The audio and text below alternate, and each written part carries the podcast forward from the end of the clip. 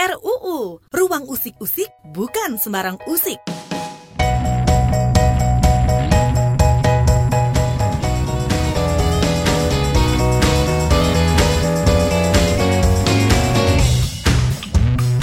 Halo, selamat pagi. Ada saya Ines Mirmala yang menemani Anda. Kita akan ngobrol-ngobrol bersama Koalisi Seni seputar tema potret kebebasan berkesenian dipersembahkan oleh Koalisi Seni yang merupakan hasil kerjasama riset kebebasan berkesenian di Indonesia antara Koalisi Seni dan juga UNESCO. Oke, kita ngobrolin kesenian yang merupakan suatu bagian yang nggak bisa dipisahkan dari kehidupan manusia. Tapi sayangnya, kebebasan berkesenian itu masih jadi isu pelik di Indonesia. Sering kita dengar juga berita pembubaran atau pelarangan sebuah pameran seni. Dan kebebasan berkesenian itu juga terkait erat dengan pemenuhan hak asasi manusia atau H A M secara luas yang masih tersendat.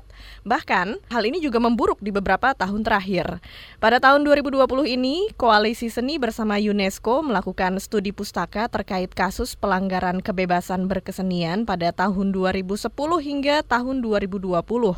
Kajian ini menemukan semangat reformasi itu justru menajamkan politik identitas yang sering dijadikan alat negara mengontrol warganya. Isu utama yang digunakan untuk melarang berbagai kegiatan seni itu misalnya adalah komunisme, agama, atau L G B T. Ini akan kita bahas nanti, dan juga ini menunjukkan dinamika sosiopolitik Indonesia di mana seni menjadi bagian ekspresi politis individu dan kelompok. Situasi ini mempengaruhi cara seni disikapi, dan dalam sejarah Indonesia, seni merupakan alat yang penting untuk mengekspresikan identitas politik. Maka seni menjadi rentan diserang dan patut dapat perlindungan. Mengapa kebebasan seni itu penting dan seperti apa sebenarnya kondisi kebebasan berkesenian di Indonesia? Kita akan obrolin langsung bersama narasumber kita yang sudah tergabung secara online pagi hari ini. Ada Ratri Ninditya. Selamat pagi Mbak Ratri. Halo Mbak, pagi. Iya, Mbak Ratri ini adalah Selamat koordinator pagi. Peneliti kebijakan seni dan budaya dari Koalisi Seni. Apa kabarnya? Sehat Mbak? Alhamdulillah, masih sehat, aman di rumah. Iya. Narasumber yang berikutnya adalah Direktur Eksekutif SafeNet, Damar Juniarto. Halo Mas Damar. Halo, selamat pagi. Gimana kabarnya hari ini? Baik, uh, semua dalam keadaan sehat. Moga-moga di sana juga ya. Iya, sehat juga semuanya di sini ya, mudah-mudahan. Oke, kita ngobrolin seputar tema kita yaitu potret kebebasan berkesenian. Kita langsung aja ke Mbak Ratri dulu dari Koalisi Seni. Bisa dijelaskan dulu nih Mbak Ratri, apa itu kebebasan berkesenian dan kenapa kebebasan berkesenian itu penting? Kalau definisinya itu kita ambil kebebasan berkesenian dari UNESCO, yaitu um, dia adalah kebebasan untuk membayangkan, menciptakan, dan mendistribusikan beragam ekspresi budaya, bebas dari sensor pemerintah, intervensi politik, atau tekanan dari aktor-aktor non-negara. Nah, uh, kebebasan berkesenian ini bukan hak yang berdiri sendiri, karena uh, terdapat beberapa hak dasar yang harus dijamin perlindungan dan pemenuhannya terlebih dahulu sebelum orang bisa menikmati seni dengan bebas gitu. Um, UNESCO membagi si kebebasan berkesenian ini menjadi enam komponen utama. Yang pertama, itu adalah hak untuk berkarya tanpa sensor atau intimidasi. Yang kedua, hak untuk mendapatkan dukungan, jalur distribusi, dan penggunaan atas karya. Keempat, Uh, kebebasan berserikat, lima hak atas perlindungan sosial. Oke. Sama yang terakhir. Suaranya uh, masih putus-putus nih Mbak Ratri. Nanti m- mungkin bisa dijelaskan lagi sambil uh, okay. di, ya, uh, iya, sambil internetnya mungkin kita cek dulu. Uh, kalau gitu saya mau ke Mas Damar dulu deh. Yang ini merupakan Executive Director dari SafeNet atau Southeast Asia Freedom of Expression Network. Dan memang Mas Damar ini uh, bekerjanya di bidang membela hak-hak di bidang digital ya Mas, dan kebebasan berekspresi. Iya betul, SafeNet organisasi regional yang fokus pada per- memperjuangkan hak digital di Asia Tenggara. Mm-mm. Di Indonesia salah satu negara yang menjadi uh, fokus perhatian, mungkin karena pendirinya juga kebanyakan orang Indonesia, saya salah satu pendiri, mm-hmm. uh, dan kita tetap melihat dalam kacamata uh, bagaimana warga di digital, atau kita biasanya bilangnya warga net, itu mm-hmm. sebenarnya punya hak yang sama seperti kita sehari-hari. Jadi punya uh, jaminan, harus ada jaminan perlindungan terhadap hak akses, hak berekspresi, dan hak untuk merasa aman yeah. di internet. Betul. Nah, kalau di bidang uh, online gitu ya, ranah daring ini uh, kalau dikaitkan dengan kebebasan berkesenian, ini seperti apa pelanggaran kebebasan berkesenian yang terpantau oleh SafeNet? Oke, yang menarik sih sebetulnya uh, kita lihat fondasi dasarnya dulu ya. Jadi salah satu tujuan dari negara demokrasi seperti Indonesia itu kan adalah membentuk sistem uh, suatu perlindungan dan penegakan hak asasi manusia. Kalau di Indonesia, konstitusi kita sudah menjamin itu dengan cukup baik, misalnya di apa pasal dua puluh delapan. Nah, di dalam pasal dua puluh delapan, uh, itu turunannya nanti dalam Undang-Undang Hak Asasi Manusia, itu diatur tentang kebebasan berekspresi dan berpendapat.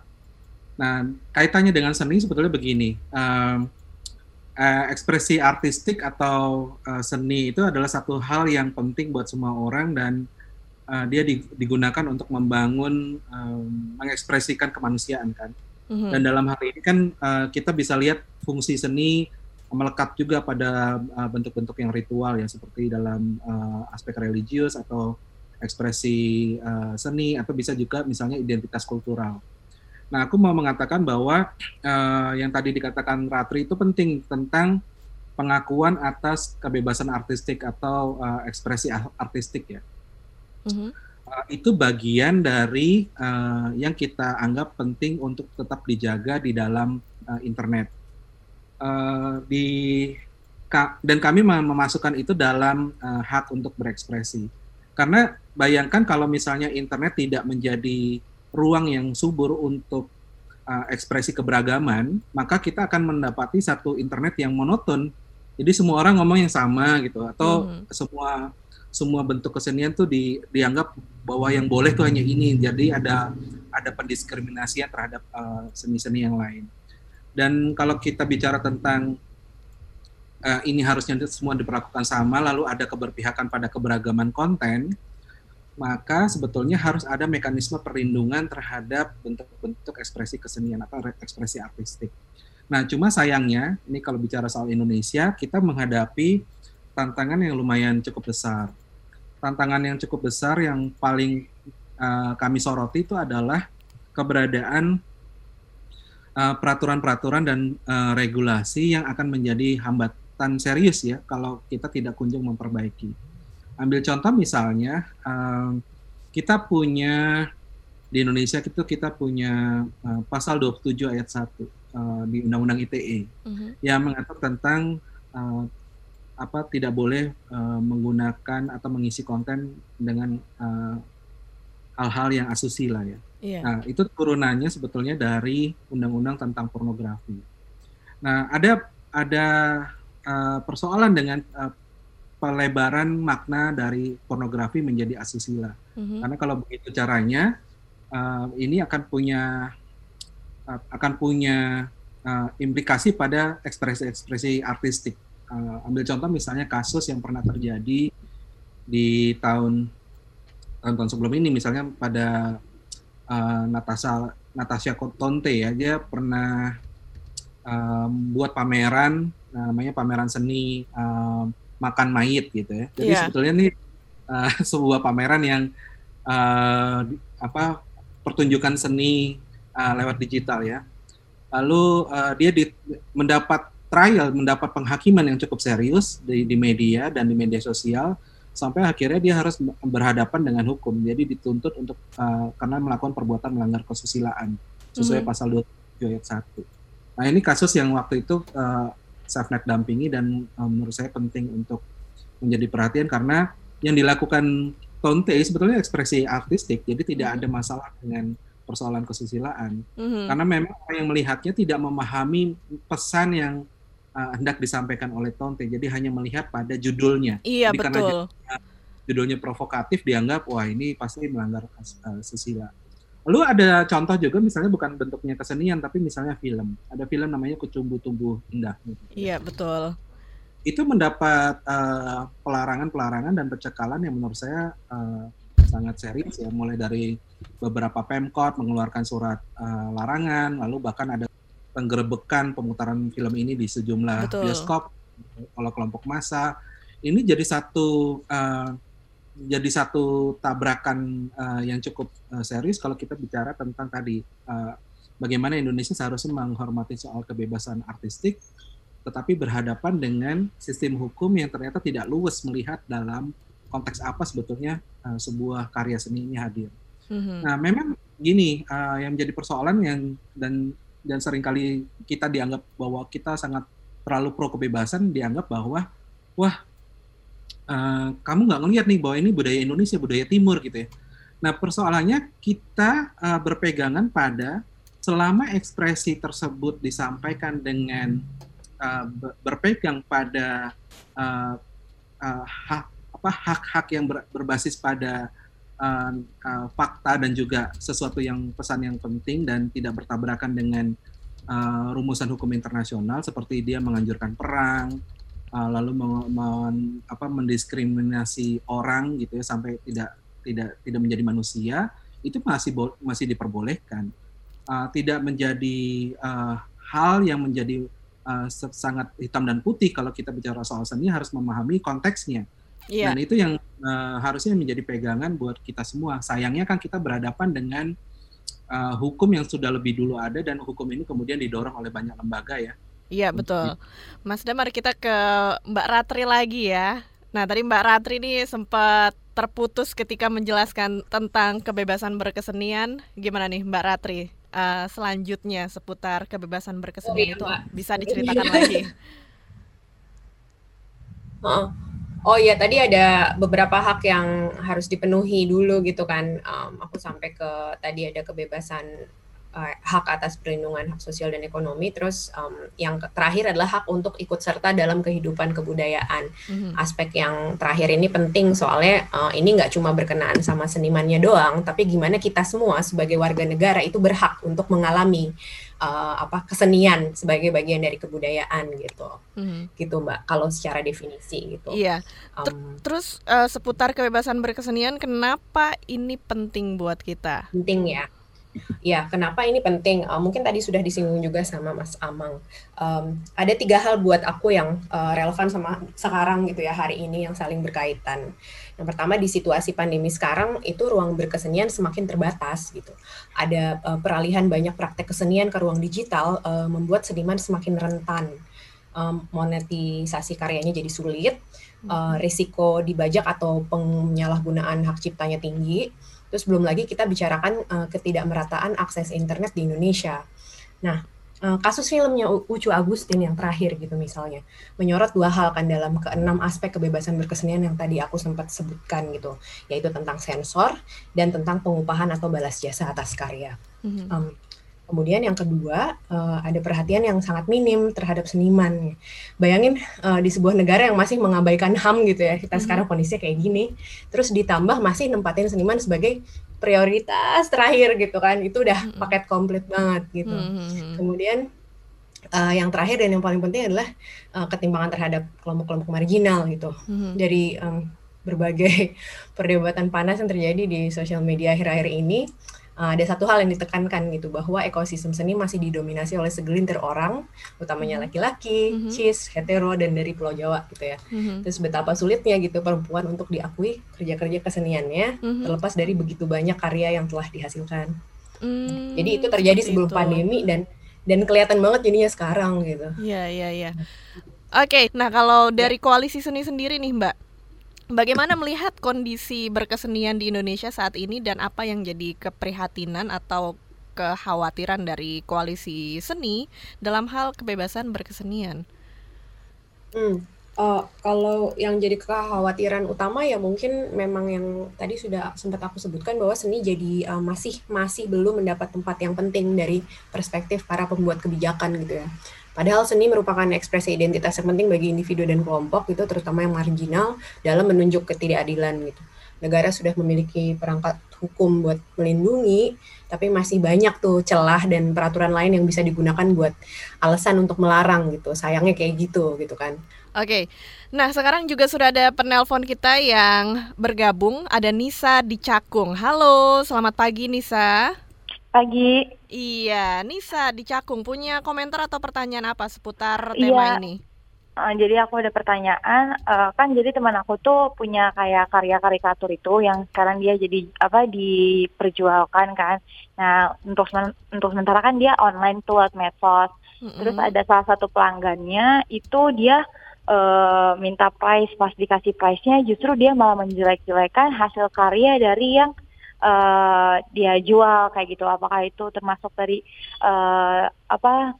Uh, orang Indonesia tidak menghargai seninya karya peseni di Indonesia juga gitu.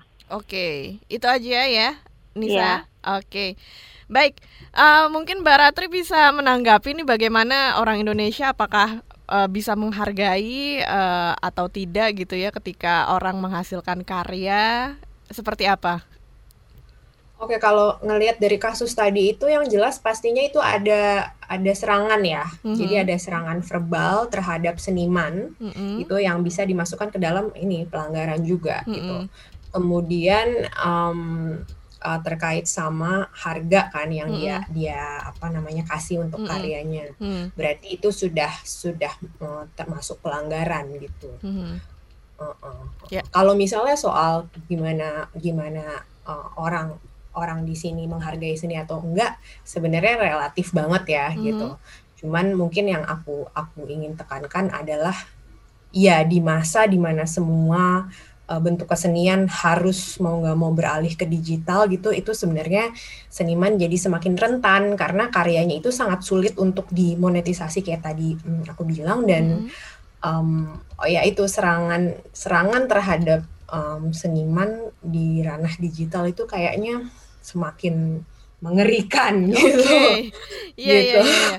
Nah, baru-baru ini juga iya gimana Mas Damar mau menambahkan juga? Ya, ini ada ada mungkin cerita ya. Jadi kalau tadi ceritanya dari Nisa kan cerita temannya. Kalau kami tuh SafeNet pernah dampingi satu graphic designer mm-hmm. yang bekerja dengan sangat tekun menurut saya um, menghasilkan karya-karya yang bagus. Satu hari Uh, karyanya dia itu dicuri orang, yeah. dicuri pesohor terkenal malah, okay. dan dipakai uh, sebagai diakui sebagai karyanya dia si mm-hmm. pesohor itu, mm-hmm. dan kemudian si graphic designer ini uh, otomatis kan uh, nyolek di media sosial ya, mm-hmm. eh jangan pakai karyaku dong, itu kan uh, karyaku, aku apa susah payah untuk bikin itu, mm-hmm. dan uh, Anda harus bayar karena Anda sudah memakai karya saya. Tapi apa yang terjadi? Jadi selain dicuri karyanya, or, uh, si graphic designer ini juga menghadapi Uh, tuntutan pasal defamasi, pasal pencemaran nama. Coba kayak yeah. gitu. Aduh, uh, aneh ter- juga ya. Lalu gimana? Indonesia. Jadi yang terjadi memang kalau uh, Ratri tadi menekankan soal kerentanan, saya akan menggarisbawahi bahwa uh, sama sekali nggak ada perlindungan yang baik buat uh, pekerja seni. Iya, yeah, uh, betul. Uh, karyanya sudah dia berkarya, dia mencoba memasarkan. Nggak laku tapi diambil orang, diambil orang terus dia tuntut untuk karyanya dia sendiri tapi dia justru malah mendapatkan uh, serangan hukum ya dengan dengan dengan bentuk penuntutan itu menurut menurut saya bukti bahwa uh, kita sudah mendesak harus ada perlindungan yang baik terhadap para pekerja seni. Iya betul. Dan ini kita nggak bicara hanya tentang hak cipta saja tapi juga tadi uh, bagaimana undang-undang yang existing atau undang-undang yang atau peraturan yang ada itu justru tidak memberi Uh, kelayakan perlindungan yang memadai eh, yang seharusnya dimiliki oleh para pekerja seni. Ya, oke. Okay. Dan juga Koalisi Seni ini bersama dengan UNESCO ini sudah melakukan riset soal kebebasan berkesenian. Mbak Ratri mungkin bisa dijelaskan ini uh, apa risetnya dan kenapa dilakukan riset ini serta bagaimana hasil temuannya? Oke, okay, jadi uh, kalau kami ini melakukan riset Uh, des tadi ya, jadi uh, kami mengumpulkan uh, kasus-kasus pelanggaran selama sepuluh tahun terakhir uh, yang diberitakan dan dilaporkan saja gitu. Dan kita uh, mencarinya lewat uh, media internet. Uh, SafeNet, SafeNet jadi salah satu sumber uh, rujukan kita juga gitu ya. Nah kita kemarin uh, merasa bahwa uh, apa?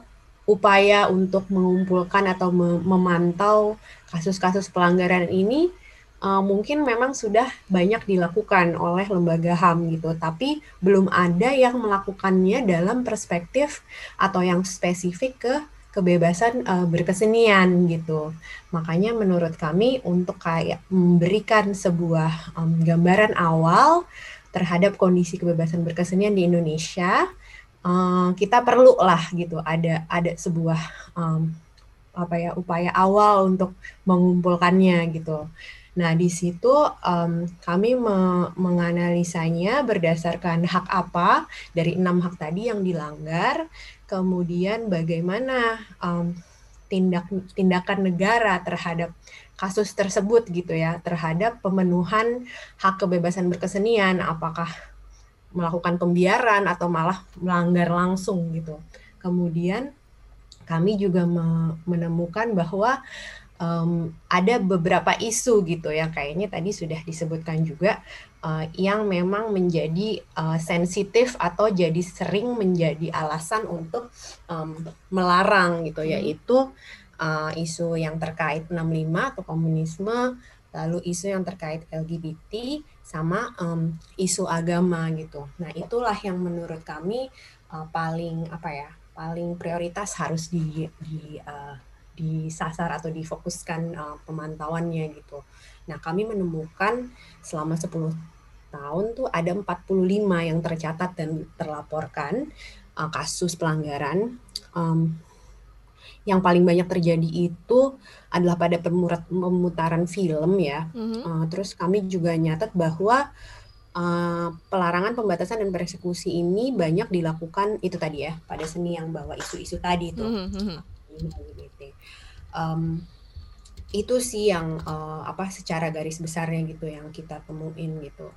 Oke, nah Mbak Ratri dan Mas Damar, sekarang kita coba angkat telepon berikutnya dari pendengar kita. Ada Angga di Krukut. Halo, selamat pagi Angga. Iya, selamat pagi. Iya, Angga punya pertanyaan atau komentar seputar potret kebebasan berkesenian? Uh, kalau untuk pertama ini Eh, pertanyaan ya, eh, sempat dulu saya pernah mendengar mm. satu berita yang mana anak-anak itu eh, melukis di eh, tembok ya, dia melukis apa misalnya, mm-hmm. itu apakah sesuatu yang melukis di tembok itu apakah diperbolehkan di dalam seni? Mm-hmm. Uh, melukis di tembok rumah sendiri atau di tempat-tempat umum iya, gitu? Di tembok rumah sendiri. Oh, di dalam rumah sendiri. Ya, terus ada lagi pertanyaannya? Uh, ini kan pertanyaan, pertanyaan uh, yaitu tentang uh, ini kan seni ya, temanya seni. Iya. Itu tentang uh, membajak. Kalau dulu kan sempat saya tuh ya dulu kan sempat membaca kaset ya. Mm-hmm. Apakah dengan cara orang yang membaca kaset itu apakah itu sesuatu yang melanggar hak cipta seni? Oke, okay. Ya. Itu aja. Terima kasih Angga di Krukut. Iya. Bagaimana nih um, Mbak Ratri? Mungkin mau menanggapi? Aku tadi. Uh... ketika diceritain anak-anak yang melukis di tembok gitu ya, tadinya aku pikir tembok uh, umum, tapi di situ ada satu hal yang pengen aku tekanin bahwa memang kita sangat kekurangan ruang publik untuk berkesenian gitu, mm-hmm. um, itu itu yang yang perlu ditekanin gitu ya. Jadi seharusnya sih seharusnya um, anak atau siapapun bisa-bisa aja disediakan tempat gitu untuk untuk melukis gitu, iya, iya, betul, di ruang ya. Umum itu kalau di ruang umum ya, uh-huh. Kalau di uh, ruang pribadi itu terserah yang, yang punya rumah, uh, yeah. Itu terserah yang punya rumah. Tapi kalau di tempat umum um, ya itu gitu kan, harusnya uh, negara bisa menyediakan space yang lebih uh, banyak gitu untuk um, anak kecil atau siapapun juga untuk uh, ber, ber melukis, menggambar atau apa. Iya. Um, Oke, okay. uh, tanggapan iya. berikutnya uh, kita bahas setelah jeda ya Mbak oh. Ratri ya. Kamu senang dengerin podcast ini? Cari tahu lebih banyak podcast-podcast menarik lainnya di k b r prime dot i d. Tema yang kita bahas pagi hari ini adalah potret kebebasan berkesenian. Hari ini dipersembahkan oleh Koalisi Seni yang merupakan hasil kerjasama riset kebebasan berkesenian di Indonesia antara Koalisi Seni dan UNESCO. Oke, kita kembali lagi bersama narasumber kita yaitu Ratri Ninditya, Koordinator Peneliti Kebijakan Seni dan Budaya dari Koalisi Seni, serta Damar Juniarto, Direktur Eksekutif SafeNet. Nah, tadi Mbak Ratri, uh, pertanyaan yang masuk sebelum kita jeda adalah seputar membaca kaset, apakah termasuk bentuk pelanggaran seni? Ini mungkin bisa diperjelas lagi ya Mbak Ratri. Um, termasuk bentuk pelanggaran seni, iya tentunya pembajakan ya. Oh, oh, oh.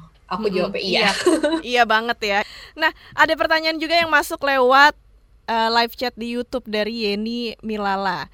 Ini dia bertanya seputar adakah kebijakan pemerintah sudah bisa melindungi pekerja seni, terutama di masa pandemi ini yang menyebabkan semuanya itu beralih menjadi online. Nah, mungkin Mas Damar nih bisa menjelaskan. Oh, saya pikir itu Ratri yang bisa. Oke, boleh deh kalau gitu Mbak Ratri dulu. Uh, ada atau enggak kebijakan yang, oke, okay, untuk memfasilitasi uh, perpindahan uh, ke digital sebenarnya uh, Ditjenbud itu punya beberapa program juga ya, budaya saya salah satunya gitu. Jadi di situ dia menyiarkan apa namanya seniman-seniman yang yang ingin pindah pindah apa namanya pindah wahana ke internet. Tapi tapi sebenarnya kan yang paling utamanya uh, masalah masalah utamanya adalah jaringan kita, jaringan internet kita. Kayak tadi aja aku ngomong terus putus-putus gitu ya, mm-hmm. kan. Jaringan internet masih belum memadai dan belum merata di seluruh Indonesia, dan itu itu sebenarnya jadi P R-nya P R-nya negara buat uh, memperbaikinya gitu. Kemudian uh, kemudian juga ya tentunya uh, kebutuhan internet juga nggak sama ya di, di tiap daerah gitu, sehingga uh, itu juga perlu uh, di, ditanyakan ulang gitu, benarkah benarkah gitu semua bentuk kesenian harus pindah ke digital. Banyak banget sih uh, perdebatannya soal itu gitu ya. Mm-hmm. Tapi uh, kalau kalau bagaimana pemerintah memfasilitasi kayaknya masih masih masih kurang lah ya, masih masih banyak butuh perbaikan gitu. Mm-hmm. Ada beberapa program gitu, ada ada fasilitasi uh, bidang kebudayaan juga gitu, tapi um, tapi kita belum bi- belum bisa melihat uh, hasilnya. Iya. Yeah. Oke. Okay. Gitu. Nah, dari tadi kita juga membahas tentang kebebasan berkesenian yang di negara kita ini masih banyak tantangannya juga ya. Tapi kalau dari Koalisi Seni sendiri melihat seperti apa sih idealnya kebebasan berkesenian ini? Um, oke, okay. Idealnya ya. Kalau kalau menurut aku tentunya harusnya dipenuhi juga, uh, idealnya dipenuhi ke enam hak tersebut ya. Uh, enam hak yang tadi aku pertama kali sebutkan gitu sih. Mm-hmm. Um, terus kemudian uh, kalau kalau uh, boleh merekomendasi gitu ya, sebenarnya kita perlu punya gitu sistem pemantauan yang yang terpadu gitu, yang dikumpulkan dari berbagai macam upaya pemantauan yang yang mengakar rumput dari berbagai komunitas di Indonesia gitu. Uh, dalam sistem pemantauan terus kemudian perlu ada sistem pelaporan yang aman gitu buat mm-hmm. para penyintasnya. Mm-hmm. Kemudian uh, kita perlu juga uh, ini beraliansi dengan pegiat H A M untuk mm-hmm. mengkampanyekan kesadaran kebebasan berkesenian yang spesifik pada seni gitu. Kemudian uh, kita juga perlu mengembangkan sistem pemantauan pelanggaran kebebasan berkesenian di ranah daring gitu, yang yeah. mana sama Mas Amang ini bakalan bisa banget. Iya, betul. Gitu, dan dan sudah Mas Amang lakukan tentunya gitu.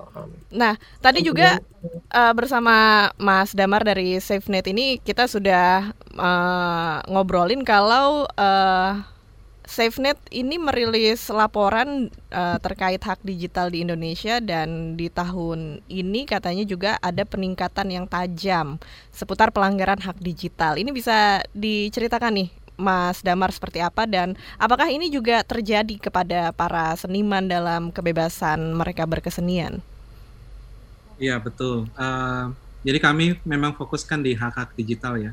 Di hak digital itu ada tiga hal. Yang pertama kita menjadi uh, kita soroti, pertama hak akses, mm-hmm. yang kedua hak berekspresi, dan ketiga hak untuk merasa aman. Dan dalam tiga hak ini sebetulnya kita uh, mulai merosot jauh sekali dibandingkan tahun-tahun sebelumnya. dua ribu sembilan belas kami melihat bahwa dalam hak akses misalnya kita menghadapi persoalan serius dari sensor online. Mm-hmm.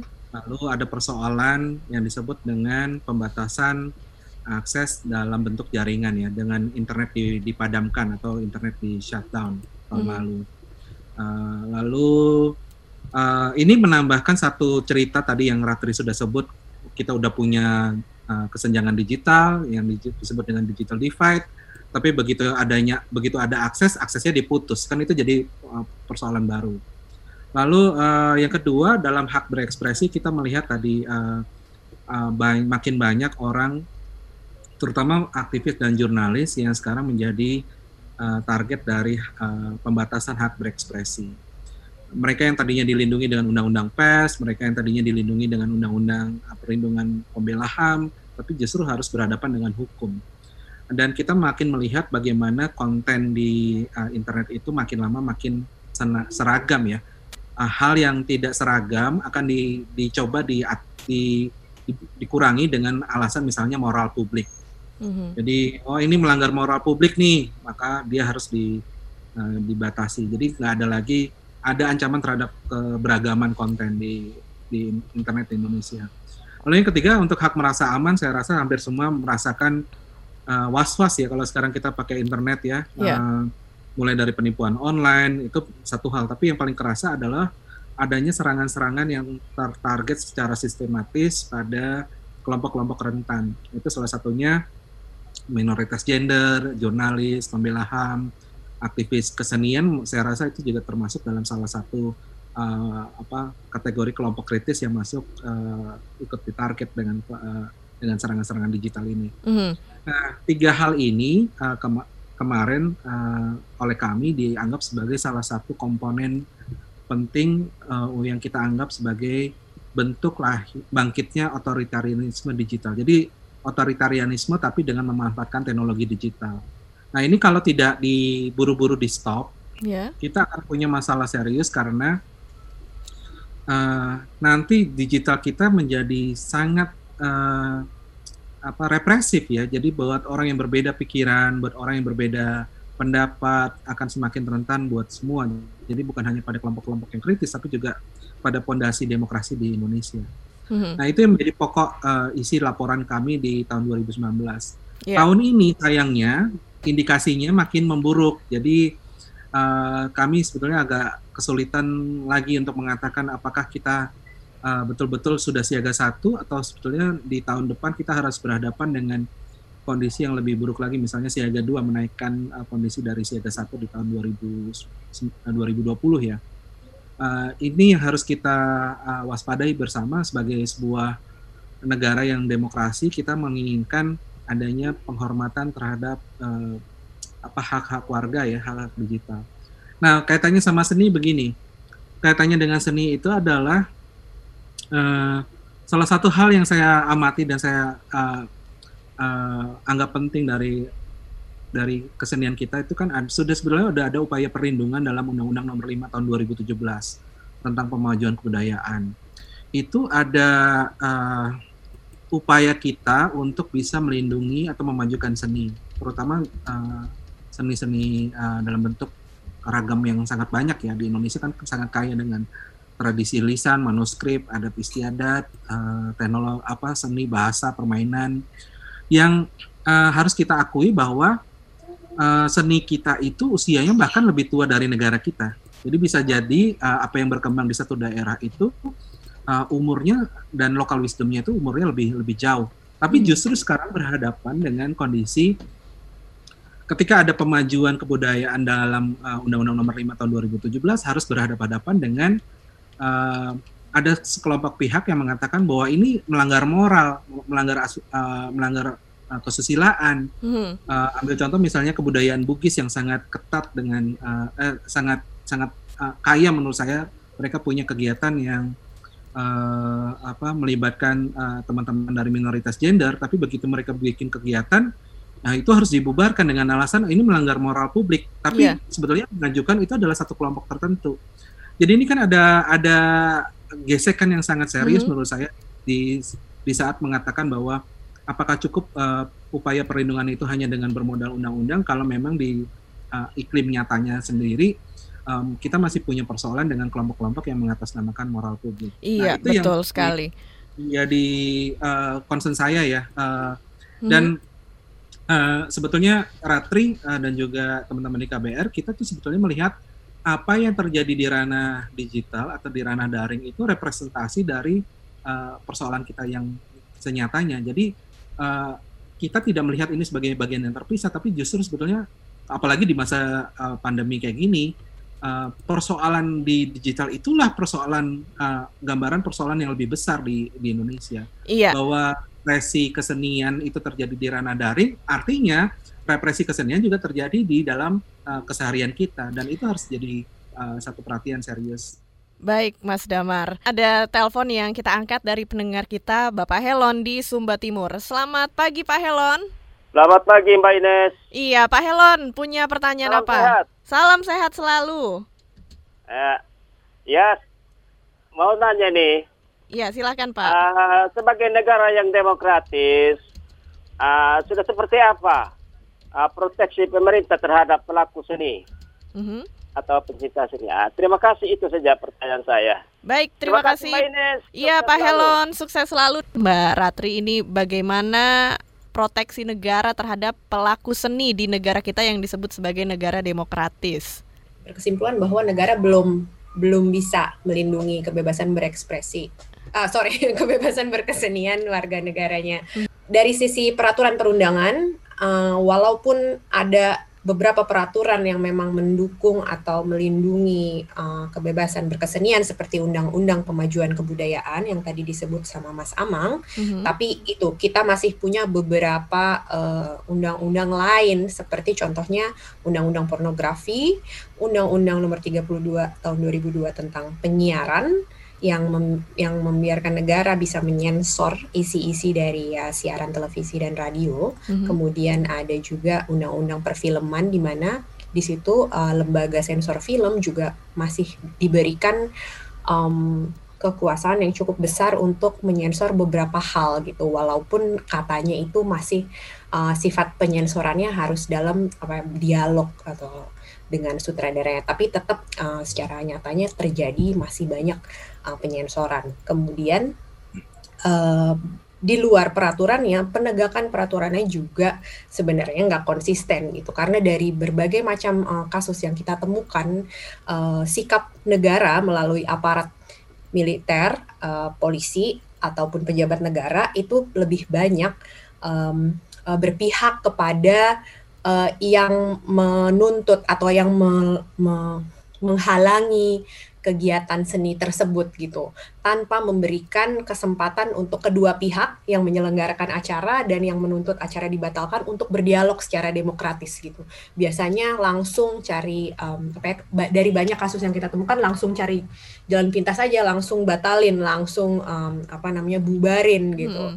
atau ya berpihak kepada misalnya kalau kebetulan aktor non-negara yang melakukan penyerangan, misalnya ormas gitu, either itu berbasis militer atau berbasis um, agama gitu, um, maka aparat negara langsung mem- mengambil uh, apa namanya uh, pihak untuk me- mendukung yang uh, ormasnya gitu, mm-hmm. yang yang sering terjadi. Tidak apa beberapa hal gitu, sedikit sedikit uh, kasus memang.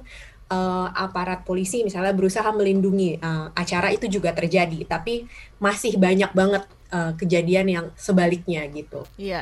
Itu sih. Iya. Dan ini juga seputar kebebasan berkesenian. Koalisi Seni akan meluncurkan kajian secara resmi yang dilangsungkan lewat webinar tanggal sebelas November dua ribu dua puluh ini ya, Mbak? Iya. Dan gimana ya, caranya betul, kalau pendengar kita mau ikut berpartisipasi dalam peluncuran kajian kebebasan berkesenian ini? Gampangnya uh, follow terus Instagramnya Koalisi Seni aja, nanti ada informasi lebih lengkapnya di situ, uh, link yang harus dituju kalau mau menonton secara online, atau mungkin ada link yang bisa um, mendaftarkan uh, langsung untuk ikut langsung di Zoom-nya. Iya. Tapi untuk dua dua cara itu, Zoom atau lewat YouTube, semuanya bisa berinteraksi kok. Iya, jadi webinarnya ini kalau mau ikutan perlu daftar dulu ya? Da- daftar ke itu webinarnya. Iya, jadi kayak biasanya gitu. Kalau nggak bisa daftar lewat YouTube, tapi dua-duanya tetap bisa interaksi sih. Baik, Nah, ini kita ke Mas Damar Juniarto dari SafeNet yang sepertinya punya banyak hal untuk disampaikan nih ke pendengar kita. Mas Damar, apalagi yang mau disampaikan seputar kebebasan berkesenian ini? Ya, kebanyakan sih sebetulnya yang mau saya sampaikan. Jadi saya yang poin pentingnya apa nih? Ya, poin penting. Uh, poin penting sebetulnya di banyak kelompok masyarakat sipil sekarang sedang ada pembicaraan bagaimana kita mempush back tekanan terhadap menyempitnya civic space. Uh, dalam hal ini uh, ruang demokrasi, ruang kesenian. Itu kita udah sadar dengan kondisinya dan sekarang sedang ada pembicaraan bagaimana sama-sama mencoba menekan jangan sampai kita kehilangan sama sekali. Saya rasa di sini poin penting uh, melibatkan juga teman-teman yang bergerak di bidang kesenian, para pekerja seni, termasuk juga organisasi seperti Koalisi Seni untuk Uh, bergandengan tangan kita gimana caranya uh, punya langkah bersama untuk menekan agar jangan sampai kita kehilangan ruang yang kita perlukan ini. Karena kita bisa bayangkan ya, misalnya Ines, kalau nggak ada kesenian betapa sepinya dan juga mm-hmm. uh, hambarnya uh, kehidupan ini.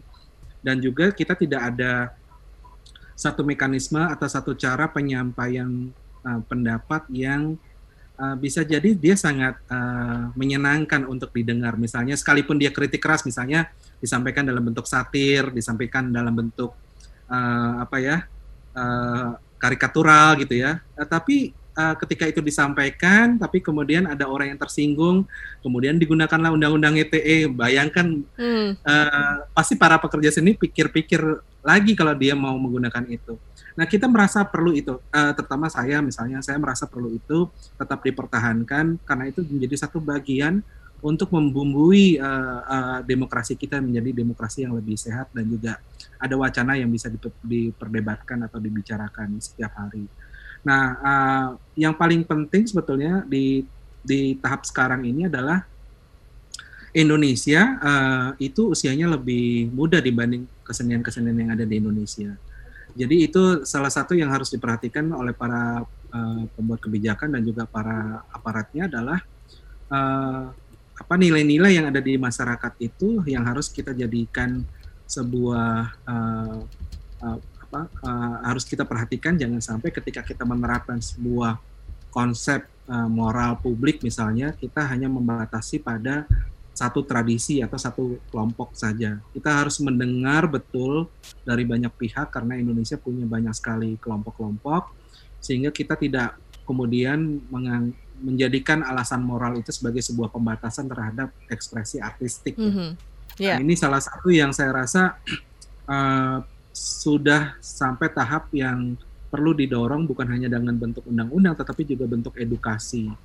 Nah, edukasi hari ini dalam bentuk radio ini sebenarnya penting kalau bisa didengar mm-hmm. oleh para aparat penegak hukum. Yeah. Karena mereka sebetulnya yang akan um, diutilisasi oleh uh, kelompok tadi yang menekankan satu uh, hanya ada boleh satu moral sendiri, moralnya dia sendiri yang dipaksakan ke kelompok lain. Itu aja sih. Iya. Oke, Mas Damar, terima kasih sudah uh, memberikan pandangannya seputar kebebasan berkesenian dari SafeNet dan juga Koalisi Seni.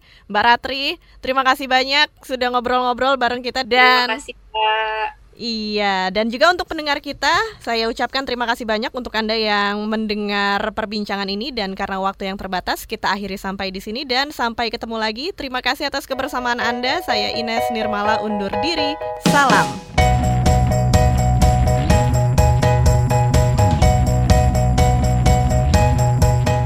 R U U, ruang usik-usik bukan sembarang usik.